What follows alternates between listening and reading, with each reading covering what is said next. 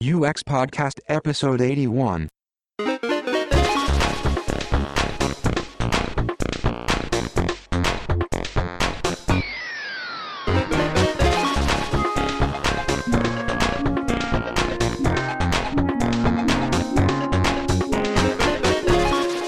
Hi, and welcome to UX Podcast, balancing business, technology, and news as every other Friday from Stockholm, Sweden. I'm James Roy Lawson. And I'm Per Axbom. And we're standing in the uh, cinema Rigoletto In uh, Stockholm. in Stockholm uh, on Kungsgatan. Uh, we're at uh, Hybrid Conference. 2014 hmm Last year it was somewhere else. in Cardiff, Wales. Okay. And uh, we've had two talks so far uh, Dan Rubin and uh, Scott Hanselman. Yeah. And this this conference, it's um well, the name says hybrid conference. It's um it's trying to combine, or it does combine, um well, front end or UX and business, and also dev. So it pretty much ties in with the whole title of the podcast. Podcast. Yeah, it does. Breaking down silos and, Mm. and the way that we want to really get outside the traditional realm of UX is, is what Yeah. we're saying. So So I'm I'm really looking forward to this. And I mean, I think you, Per, have, have encouraged me to do this before at conferences. Before the conference starts, think about what do you want to get out of this. Mm. So, what do you want to get out of this conference? Oh, don't put me on the spot. Just am because. I, It's your question. yeah, I know. I, I always try to do that, and uh, but the thing is about this one, I didn't have time to prepare as much as I d- wanted to. Yeah. But what I'm liking about it is just the two talks we've heard so far. Extremely, extremely different. One was more like a behavioral science talk about how people are uh, staying within their like uh, field of competence, and people are being developers, people are being designers, people are being even UX designers, and they're failing to do other stuff in the projects. They're lowering the bar Mm. effectively by specializing. Right. So they're not. their yeah, they're not Yeah. realizing their full potential either. Really, uh, when when working in that way, and that's and what we're doing when we're putting titles on ourselves and, and saying that we are a specific type of person in a project, and we're not allowing ourselves to uh, really share the, the workload and understand the process that other people are, are doing. Hmm. And it was so funny because I actually got a message during his talk. He was mentioning that. I don't know which project it was. It was probably some Microsoft project that where they had a specific person who was the icon designer. I, was that- I think it's to do with the Apple example. Ah, okay. There's a team at Apple. So one one person was the icon designer, Yeah. and nobody else did Yeah. that. And I got a chat message from my developer in the project I'm working in. There's no icon for copy. What am I going to do? Mm. And I answered promptly, just design it. yeah, exactly. and he's like, really? I can do that? And of course you can. for, for me, this conference, I was.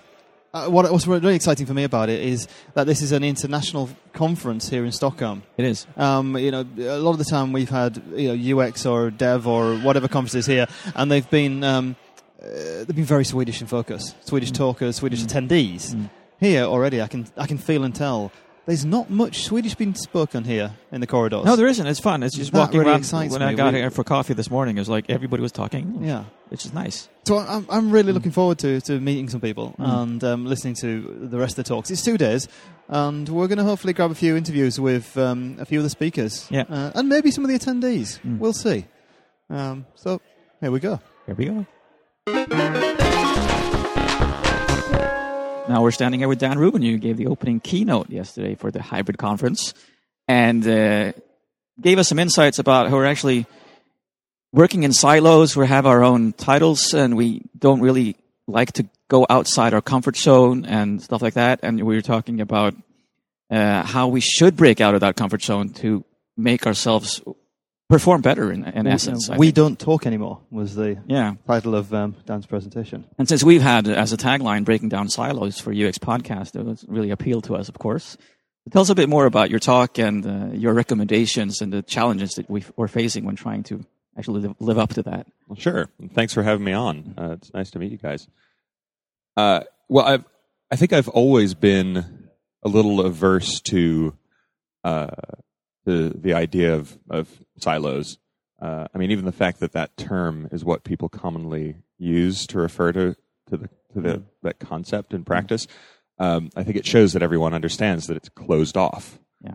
uh, closed off and protected, and not necessarily always negative, but um, uh, especially as uh, as someone who's been an independent for essentially my entire career, and I mean even before I started working for myself when I was 16. Uh, and so for a very long time, I did everything. I did every roles were the wearer of multiple hats all the time. And I always wanted to understand what every aspect was about building something, whether it was Yeah. physical or, or virtual. So I've always been independent. And uh, because of that, I've always worn every hat and tried as hard as I can, uh, even before I was doing interaction design, before I got into the web. Because when I started as a designer, I mean, the web was, was around and I'd been playing with the internet before the web was around. So I was aware of it, but there were two separate sides. So I was learning about design and typography and print. Uh, that's what I was really passionate about. And then I was playing with this technology. But so, as far as I was concerned, it was all fair game. There wasn't a reason for me to do one thing. I never viewed uh, roles as a as a thing. It was just things I was interested in, and the more I understood, the better job I could do. And that's always been the approach that I've had. And it's when I started running into people who didn't work that way, didn't think that way, and just said, "Well, no, this is why would I learn about that? This is my job." Yeah, this is what it was I do. really confusing because Yeah. I uh, my point of view is why wouldn't you learn about that? Why wouldn't you do that? Mm. It doesn't matter if that's your job. The more you understand about this thing over here. So if if you're if you're working in print design, the more you understand about the printing technology and about inks and about what the folks who run the press are going to do, mm. the better job you'll be able to do, and the better you'll be able to communicate with them. Mm. And so, I think the same thing happens in anything tech related. Mm. Ultimately, what I try to get across to people now is that I think the the best way for us to think about what we do is that we're we're product designers because I view design as a term that's that's agnostic. It's mm-hmm. not about your role or your title. Design is creative problem solving. Right. Software engineers mm. solve problems creatively. Yeah. That's part of the design process. Mm. Yeah. If you're a uh, if you're a part of a team that builds cars, you're part of you, you might be part of the, the, the automobile design team. Mm-hmm. But you could be an engineer or a chemist. The, the roles are independent from the process. Yeah. Mm. And the more we start to remember that no matter what our title happens to be in a particular organization or, or our understanding of our uh, our particular role or on, on, on a project, hmm. the project is the most important thing. The thing we're building and the people we're building it for, whether it's physical or virtual, those Yeah. are the most important things. Hmm. Yeah. We have to get out of our own way, get our egos out of the way, and just r- remember we're all on the same hmm. team. The, the silo we should be thinking about is the one where we're all included Exactly. rather the, than the, the, the all end these goal, the way you're actually heading for. Yeah. Yeah, and because what the, what happens is is that we end up wasting a lot of time with those little territorial disputes. Yep. Mm. And ultimately, those aren't important. Mm. I mean, we but we spend a ton of time on them. And what we mm. find, I think, is when when people get the opportunity to work on a team that's small but no, but doesn't have those territorial disputes. Because small doesn't mean you won't. Sometimes people will if there's enough overlap. Yeah. But if it's the right personalities, that's why we, we love it when that kind of thing happens because we're all pulling in the same direction mm-hmm. And we're not wasting any time. What we spend all our time on is the work. And we all agree. When I like, I love getting to work with people. Uh, like I, I did a project last year with uh, Dan Mullen, Super Friendly, his agency, and so there were people like Kevin Hoffman on the project doing the uh, information information uh, architecture, and of course he also he understands a lot of things about the visual design, about interaction design, the whole thing. He he was just that was his responsibility on the project versus role or job description or anything else. So we'd have conversations about all the aspect about the typography because he gets that about any kind of UX stuff. There, there was the bleed over because that was the the work. When there were tasks to do and deliverables to produce, that's when the responsibility came in. Mhm. And I think that's a much healthier way of viewing things. But uh, how do we get the entire industry to start thinking that way? That's another question. we were saying we need to shift focus, but it's kind of when you're you're in a perfect team, you know it, and people actually enjoy going in do, in and doing other tasks. But as, I guess as a manager or as UX leads, one role of ours would be to actually help shift that focus from what are we actually delivering, what's the value we're doing here, and how would we solve the problems we have getting there together, and not by doing our different stuff. I like um, Yeah. uh, Tom Soderstrom, who talked from NASA, who talked here yesterday as well. Yeah. Mhm. Uh, When you listen to him and, and, and think about what he's saying, where, well, the roles, we don't care about the roles. We just care about you know getting that thing Mm. to Mars or, or making it survive. And if you come up with the idea that gets us there, excellent. Exactly. You know, then we've got close to our goal. Well, it, it, that that focuses everyone on the right things. Mm.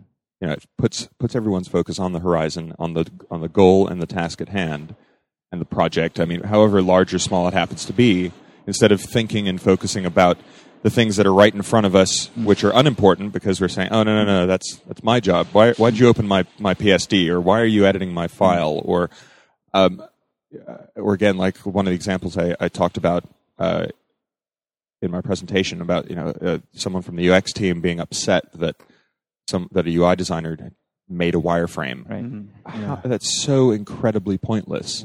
Uh, and Energy that's mm. wasted. and I'm not mm. sure whether that has to do more with the individual or mm. more with a particular environment. I have a feeling it's more of an environment. So if you're if you're scared about your job security, you're Mm. more likely to try and protect your your area. Right. I think I think working culture is is definitely going to be a It impacts it to an extent.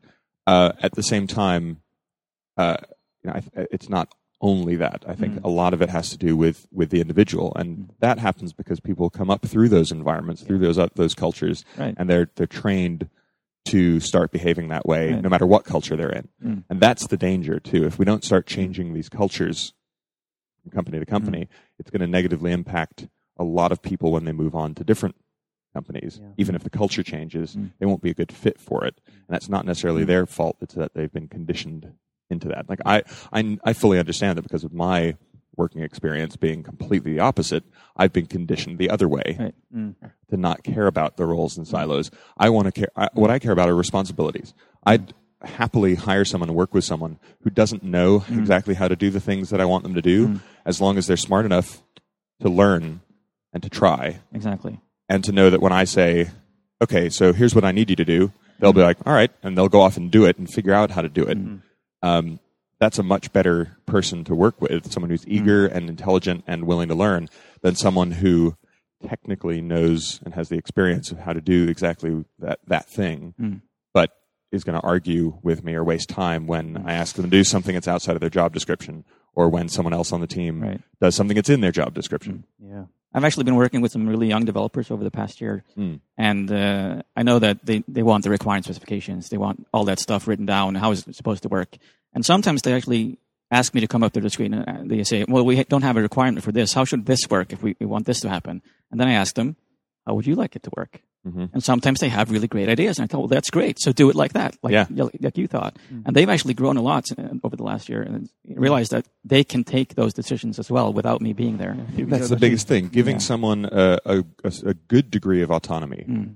is a great thing. It's trust, Mm. Yeah. and, th- and and ultimately that's the thing. I think we're dealing with a lack of trust in the in environments in working environments, and that breeds fear. Mm. And the two of those things together are horrible when what we're trying to do is build wonderful things that work really well for people and that delight people. Yeah. We shouldn't have a lack of trust and fear Mm. in the environments that create those those wonderful Right, things. That's exactly. so horrible. So, so rather than being scared of, of asking the question Mm. or waiting for you to tell the answer, Mm. your first attempt becomes you know that and that question, that first Right. attempt. So you can then iterate that or Right. go on to think, okay, And maybe it wasn't quite right, but great, yeah, yeah. self confidence, um, a step closer to the goal. Awesome. Thanks very much, Dan, for joining us. Well, thanks guys for having me. It was a pleasure. Enjoy the rest of your stay. Thanks. Thanks. And thanks for joining us, Natasha. And I'm not going to let you yourself pronounce your last name. Oh yeah, it's Irizarry. yeah. Irizi- Irizarry. Yeah, I try to do like a phonetic version on Twitter, but uh, I put like three different pronunciations, so now everyone's like, "Hey, Natasha." You gave a ta- a talk yesterday. I did. Yeah. I- do conference. what you, do what makes you great, or um, uh, how UX changed my life. Mm-hmm. Yeah, And you really did put yourself out there. I mean, you, you I talked did. about uh, when your first child was born. That's when it sort of changed for you and you realized, I'm better than this and I want to do something else. And I have- Yeah, yeah. When I uh, before I had my first child, I was working overnight at a hotel, and not a good hotel. Mhm. Uh, and uh, I looked into her tiny little eyes, and I said, "Ugh, I'm so much better than this. I have to be better than this. Like I have, like I have to be." And so I decided that I wasn't going to let anything stand in my way of being the best person that I could be. Mm. And like measuring that is difficult, but because you know it's so subjective. But you know, I Mm. think I think I'm doing I think I'm doing okay.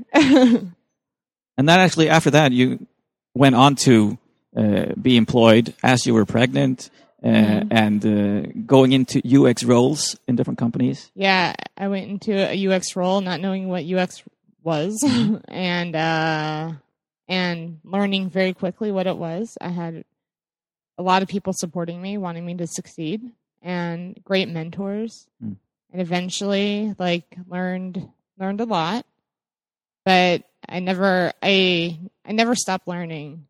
I guess I'm always trying to learn. I, I like read a new book every day. Mm. I go out to meetups, or I Mhm. used to. I, I kind of, I'm a little bit agoraphobic now, but since moving to New York, but um, but yeah. So I, I just try to like learn learn as much as possible.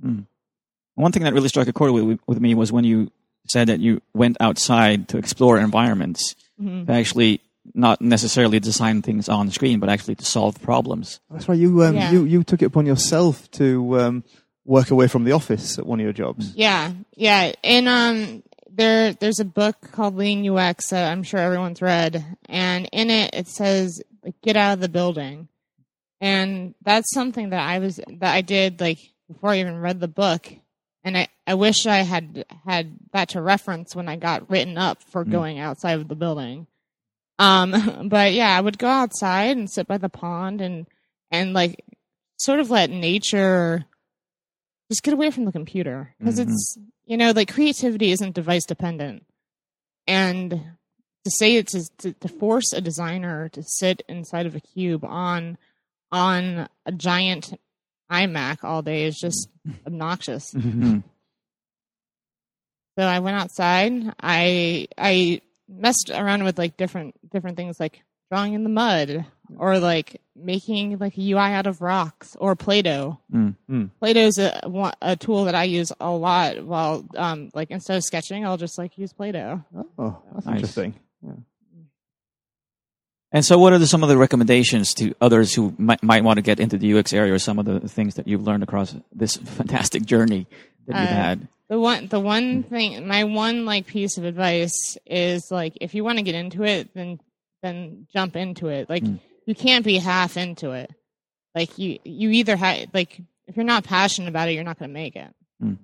You have to really, you have to really believe in the user and not just the product. Mm. which is really hard to do for like startups and stuff like that because it's their baby, right? They Mm. don't want to let the baby fall. And I've seen this in, in big companies too. They don't want to let the baby fall, but you, you got to trust. You got to trust in in your team and, and the people that you that you employ that to give the, the users that you want like the, the best experience possible. And the only way to do that is to learn about people. Mm. Like you can look at you can you can do experiments and and look at quantitative data all day, but it doesn't matter. Like the without the qualitative data, you're, it, it's pointless. Mm. I like that. Another um, another thing that you, you mentioned regularly in the talk yesterday was um, don't be afraid of failure. Yeah. Oh yeah. Uh, I am I allowed, am I allowed to curse? Go I for it. okay. Yep, Yeah. I do it all the time. I, I I- usually James kind of squirm a little bit. but My Britishness is coming through. Uh, but yeah, so like I in my first job, I like fucked up per, like super hard, and like it wasn't even a big deal. Like on like I think I said in my talk, like on a scale of one to ten, it's probably like less than a one.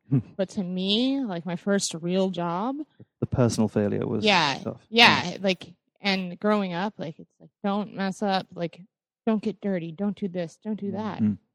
And now, like, and like my boss, he said he said to me, "Don't be afraid to fail." He was like, "I, I want you to embrace that." And best thing he ever said to me, and he, he has no idea. Like, I wish, like, I wish I could say his name and like pra- praise him up and down, but he might be weirded out by that. But uh, but he th- like those words like changed, like pivoted me Mm, really, like mm. fundamentally, and saying, "All right," in everything, not just like UX or like or like like doing like design or like coding, but like with my family, with Mm. like how I raise my children, especially like with that, it's like the the per- the idea of like being perfect is like what everyone wants, like this American dream or whatever, right? Mm. But like all I want is to, to like be happy at the end of, at the end of the day. And if I'm not, then I'm not going to waste my time. 'Cause that's all we have. Mm. It's more important than fifty dollars an hour, hundred dollars an hour. Mm. Way more important. I think that's a great message. It is, and um, that's probably good not to finish on. Yeah. Really. Um, so Thanks so much for joining us Awesome. and Thanks yeah, very much thank, for joining thank you. us. Sorry I couldn't make it yesterday. enjoy the rest all of your stay Yeah. in Sweden. I'll try. I'll try. I'm very tired. Yeah. Thank All you. Thanks, Nash. Thank you. Right, we're standing here with Cat Noone, and you're one of those people we interview, and I'm so jealous of your name because it sounds so really cool, Cat Noone.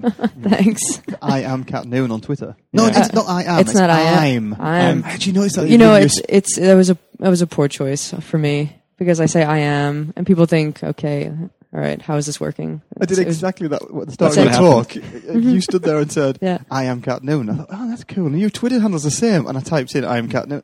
I no, but not found. Yeah, And I realized See, it's I'm. Oh. it's one of those situations where I tried to be clever and it just didn't work.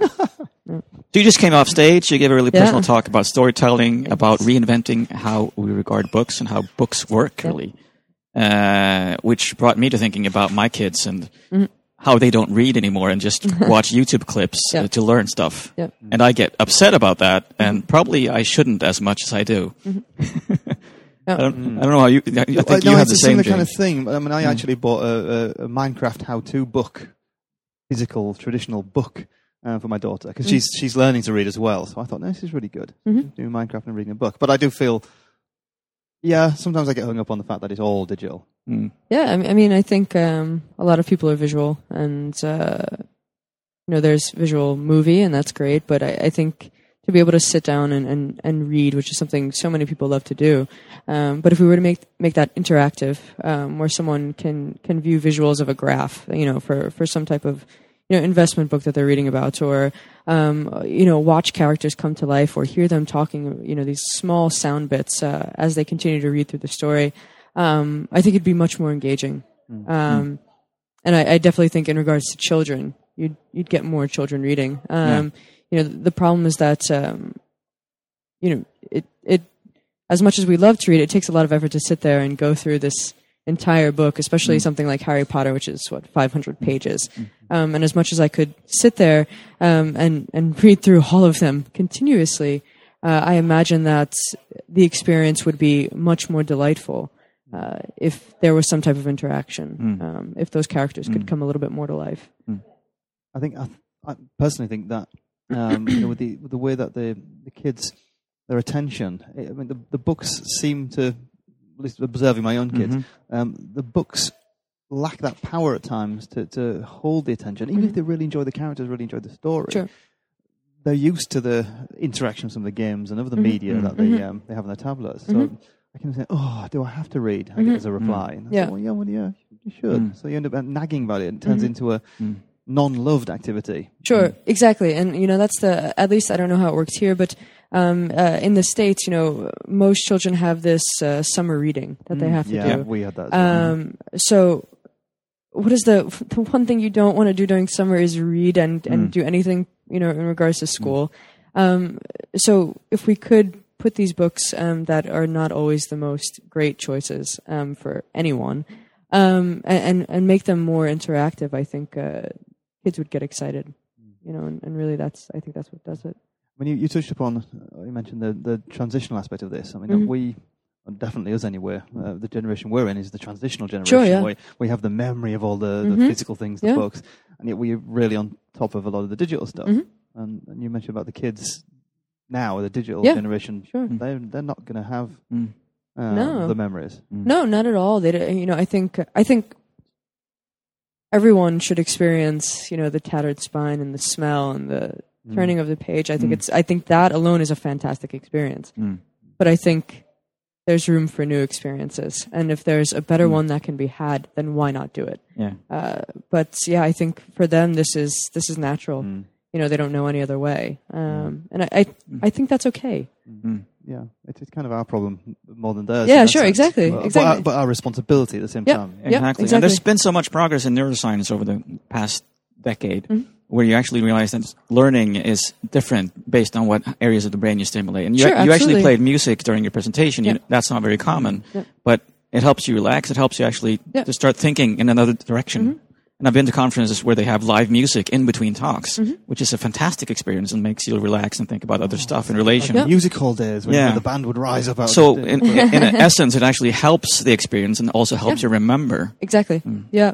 Yeah. I mean, um, yeah, kids learn differently now, um, and, and I think it's important to provide them with the tools and, and, and what they need to learn the way they learn. Um, And I think that in regards to reading, this is it. Um, so we'll see.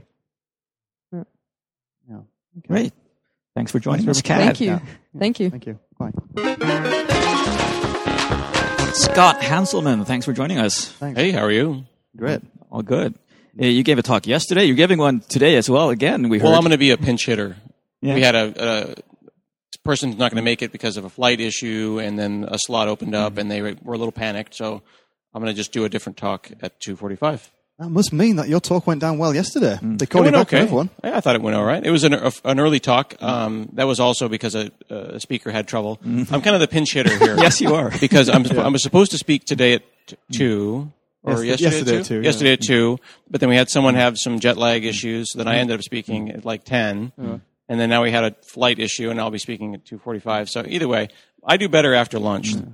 But it was it worked anyway. It was um, it was fun and amusing and, and informative and interesting. Well, your talk edutaining. edutaining. Yes, There you go. because I Yeah. treated Like it it. was the most fun, funny talk I've heard in a long time. Oh, that's very kind. Thank you. I had a lot of fun doing it. I put a lot of work into them, and it's nice to see when people appreciate the work. And you can tell because you, I mean, the timing is impeccable when you switch slides and you have animated GIFs. You know exactly, and you can mouth sync what the person is saying. So it's fantastic. yeah, well, thank you very much. Little experience. It's a stand-up comedy with PowerPoint. Yeah. So, so Well, yeah, it is, yeah. okay.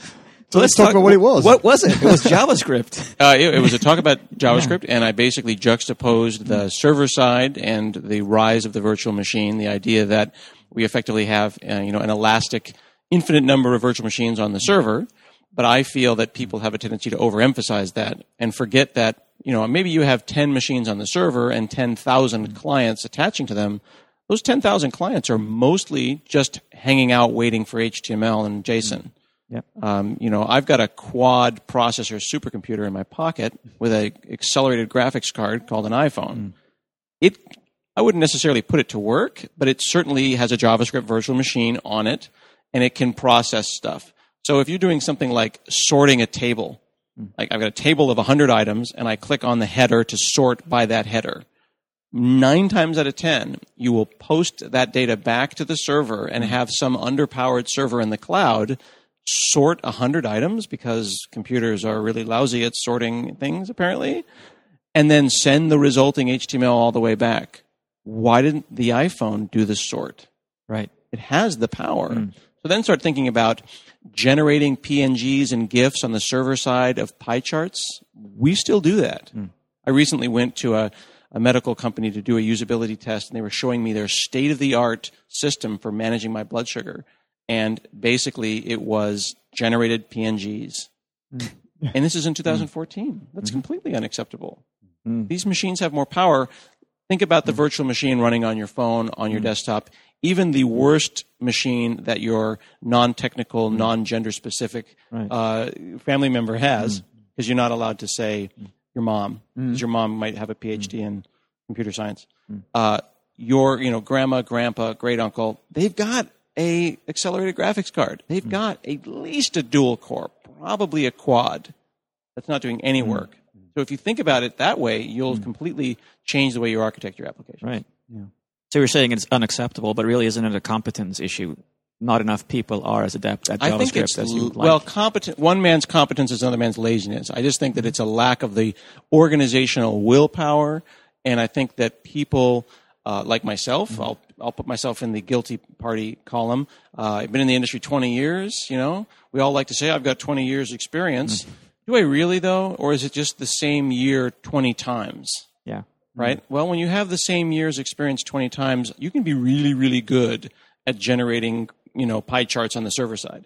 I could bang out a pie chart right now without even Googling. But if I had to go and do like a D3 JavaScript visualization, I I was going to require some Stack Overflow time. So laziness dictates, and 20 years experience dictates, I'll do the thing I know how to do. Yeah. Nice. you know, I was thinking, uh, I was thinking about the the you know, this underutilized power that we've got in our pockets and everything. But it kind of gets me hung up on the fact that battery technology is so crap, and that thinking about yeah, we can do wonderful things JavaScript as an OS and doing lots of things there, Hmm. but I suppose at the same time we're forced to have well to maintain some respect for the fact that we can't fully utilize all that power in our pocket because the battery people haven't managed to deliver us that kind of Well, power source that we need to yes, do it. yes, and no. People apparently will utilize that battery power for Angry Birds and Bejeweled, and they don't do it without a thought. They do that without a thought. Yeah. So I think that if the experience is compelling enough, people will deal with it. Hmm. Plus, I'm not talking about writing a, a while true hard loop that is Hmm. spinning in JavaScript. I'm not saying that the thing needs to be going full out, Hmm. full tilt, 100 CPU. I'm saying don't think about bandwidth. Yeah. Don't post back 100 items and then sort them and then bring them back. Hmm. I mean, that's a bandwidth issue. That's a resource, a scarce resource. You're describing the scarce resource of batteries. I, I have more battery than I have bandwidth. I don't know about how it works over here, but right now I, I have 150 megabytes. That's how many megabytes I have for the entire week in Stockholm. Yeah. So I'm doing things like turning on cell data, visiting Twitter, and then turning it off, yeah. Yeah. and then going, "Oh, that cost me 40k." Yeah. And battery then suddenly isn't an issue because you're not using all the kind of wireless. Yeah, I'm not worried about wire. I'm not worried about my battery. yeah. It's a balance. It's all a balance in all things. Yeah. Uh, yeah, yeah, exactly. And as long as you're not the app that was the one that got noticed killing the battery at the end. Well, and the nice thing about the iPhone on iOS 8 is that they actually show that, and then on Windows phones now they'll say that Mm. this app used 13% of the battery, and I think in the future we'll see that with uh, with browsers to be able to say, Mm. I keep visiting CNN. And CNN uses jQuery, which is not using the browser efficiently. Therefore, Mm. Yeah. stop visiting CNN. Yeah. No, exactly. I mean, I, it's the kind of thing I noticed with the whole sliding banners carousel things that you kind of hear your fan on the laptop going crazy. What the hell's happening? Then you realize you've left that web page open with the, Yep. ba- with the banner, the auto playing video, and all the other rubbish that's there. And you say, oh, God. Well, you remember the old joke uh, that if you want to get the fan running on your laptop, just visit a page with Flash on it. Mm, Yep. All right, very true. Exactly. Well, given that this is a UX podcast, uh, both both me and James, we like to get a bit technical as well because we we're developers as kids. Oh, we haven't been technical so far? and and I mean, what where, whose responsibility is it? You were touching upon it, but whose responsibility is it to actually make the right decisions when developing and making the right use of JavaScript in, in applications? So I have kind of a weird opinion about that. I think that there are a lot of people who like to call themselves full stack developers, mm. which we used to call Swiss Army knives, mm. right? Which is the reason that the Swiss Army is the power that they are today. Um, the, and uh, you can't be a generalist and be an expert. I think it's funny that, that, that the young people are calling themselves full stack developers as a way of saying, I know it all. Eh, no, you don't. I think you have to know it all generally, mm. know all of the basic I need to knows, mm. and then the I should know, I kind of ought to know, and the trivia, as you imagine a, a continuum between the absolute basics, I must know everything, I must know this, mm. down to the trivial weirdnesses about PHP. I'm never going to know those things. Know the need to knows at a very general level, and then eh, specialize in one instance. So you might be a CSS3 expert.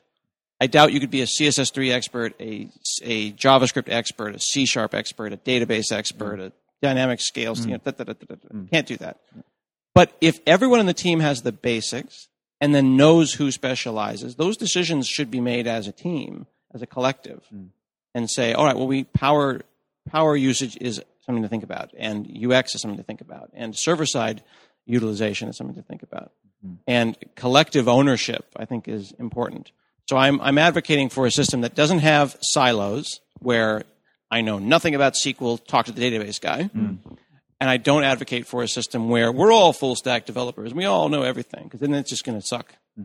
completely. Yeah. Yeah, no, you're right. I agree with that. You got to, especially with programming, I think you've got to put your hours in to a thing, or you're just not going to keep on Yeah. top of it. But I have an awareness of UX and I have aware- I know what A/B testing is and I know the value of it. So you don't need to convince me of that. If we lived in a silo, you're going to spend half of your job trying to convince me why your job is useful. Yeah. Well, Excellent note to end on, I guess. I think so. Yeah, silo breaking. Yeah. Looking forward to your next talk, Scott. Yeah, thanks very Thanks. much, Scott. Thank you. Well, we've had um, two days of talks at um, Hybrid Conf, and well, I think it's been good fun. I'm, I'm, I'm still really pleased that we've we've had this type of conference um, in Stockholm. Yeah, like we mentioned before, that we actually have a conference that attracts international an international crowd of Yeah. people. uh, Really. Yeah.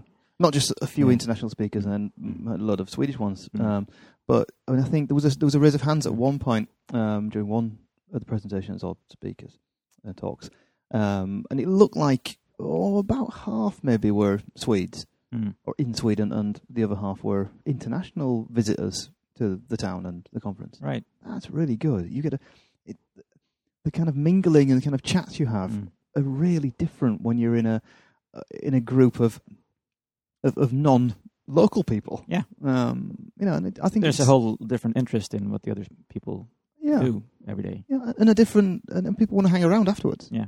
Instead of running home Mm. or whatever they're doing. There's, it's there's a lot of pluses to having uh, that kind of mix Mm. at your conference, not just local people, having people from outside the area. And I think Hybrid Conf actually succeeded in in making that happen. Nice, yeah.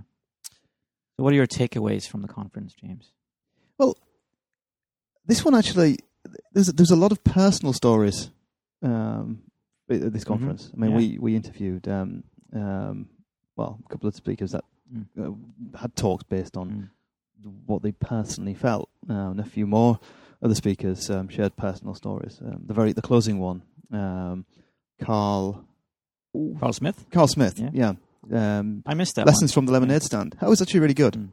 Mm. Um, he shared um, oh, uh, quite a few stories about him and his family, and his Mm. one particularly the lemonade stand story that was from the title of the presentation was about him. Um, his daughter selling lemonade, and, and on a cold, I think it's called January day, um, and she wanted to give it away for free. Um, so Yeah. set up a little business stand and you know sold it there. Um, and a guy um, pulled up in a big truck, Mm. and, and he goes, um, "Well, you got any hot chocolate?" Mm.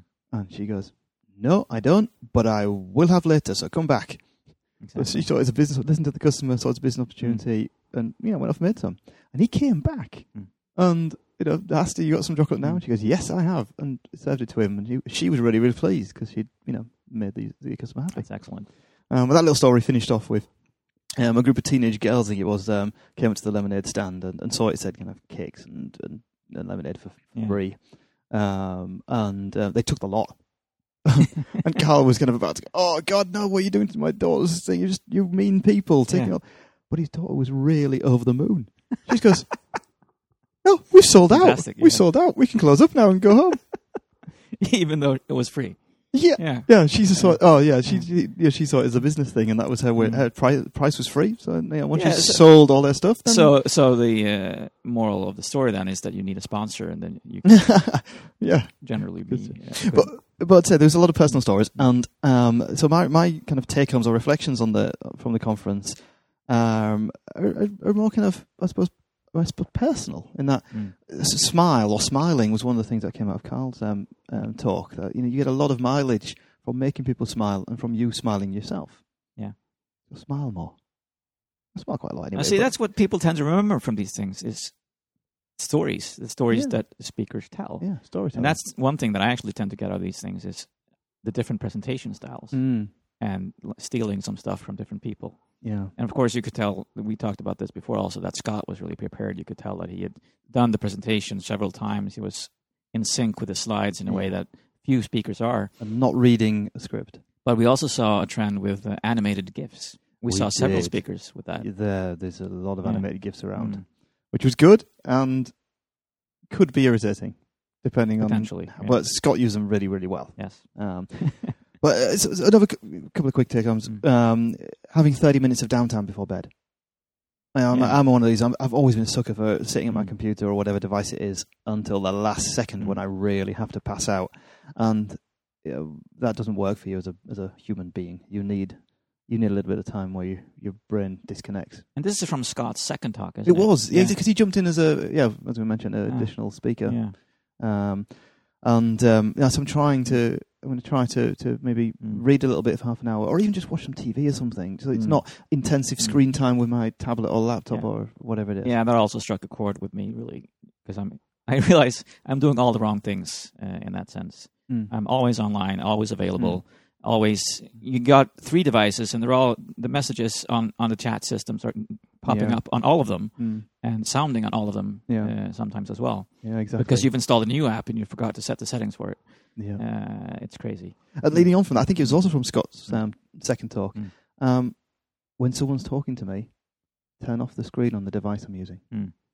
But- or um, close the lid or whatever Hmm. it is. So, uh, especially with my family, I mean, Hmm. that's something that's so, it's so easy to forget. It sounds so obvious that you should do that, It but does. then you look at yourself and you realize Yep. that too many times you actually failed Yep, to. that I'm sat there replying Yeah. to uh, a text Mm. or chatting on some messaging Mm. thing, and while my kids are talking to Mm. me, and uh, they deserve more Mm. attention than that.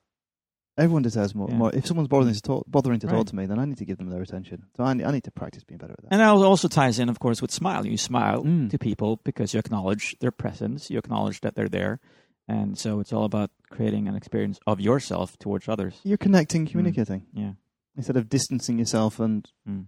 being well, uh, ignoring people. yeah. Uh, and, and I suppose Mm. final final thing is, um, I got inspired to do a conference of my own.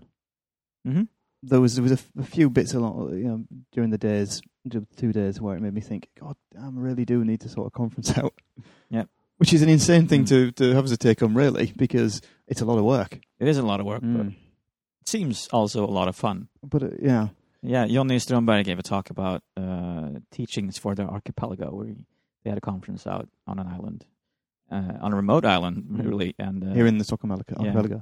and uh, people when they actually signed up for it had no idea where the event was going to take place. Mm. So there's that creating that sense of mystery was pretty inspiring. I'm well. getting excited just by you repeating the story. it was an excellent idea. Yeah. So that was it. Mm. You know, kind of more. So rather than kind of you know, uh, work this way, do agile that, or Mm. do UX this, Mm. I got I got more um, you know introspective Yeah, take homes. I think from this. Um, Good way of putting it. conference. Totally agree. So uh, I- I hope they'll be back next year, or they'll switch country Well, next year. I they've actually moved Mm. moved on, so they're not in Sweden anymore. The Ah. two organisers. You got some info on that? Yeah, they they were moving just after the um, conference Ah, okay. back to the UK. So, but I don't know where they're going to end up. So Yeah. we'll see. We'll have to wait and see where Mm. Hybrid Conf um, turns up next year. Mm. It's been Cardiff and it's been Stockholm, and you know, might be in say America. Who knows? Right? Yeah. Who knows? Okay. There is one thing before we actually end the show that we need to uh, set straight, and that's a finding you made about our last show. It was my fault, really. Uh, and it's uh, it's one of the link shows. Uh, was it episode eighty where Yep. we talked in, for twenty minutes about the first article Everything's broken. mm-hmm, by Quinn. Mm. I forget uh, her first name. Her first name her, is Quinn. her first name is Quinn, and her last name was was it Travis? Ah, I forget. We're making this a mess of this Uh, again. we are totally messing this up again. no, it, but, For the full twenty minutes, we were talking about this person as a he. and the programmer, Yeah, and she's a she and a full-time tech writer. right. Hmm. So And sorry, I mean, wrong I- on I- both counts. It is, Uh, but I've that's I, very embarrassing. We should be better. I than know that. I, Yeah. it's my fault because I've only met male quins, so I I use Mm. my prejudices there on what no not prejudices what's it preconceptions Hmm. about what uh, what what gender a quinn Yeah. is. Sorry, Quinn. We're very sorry about that. Yeah. Right. Uh, let's wrap up. Remember to keep moving. See you on the other side.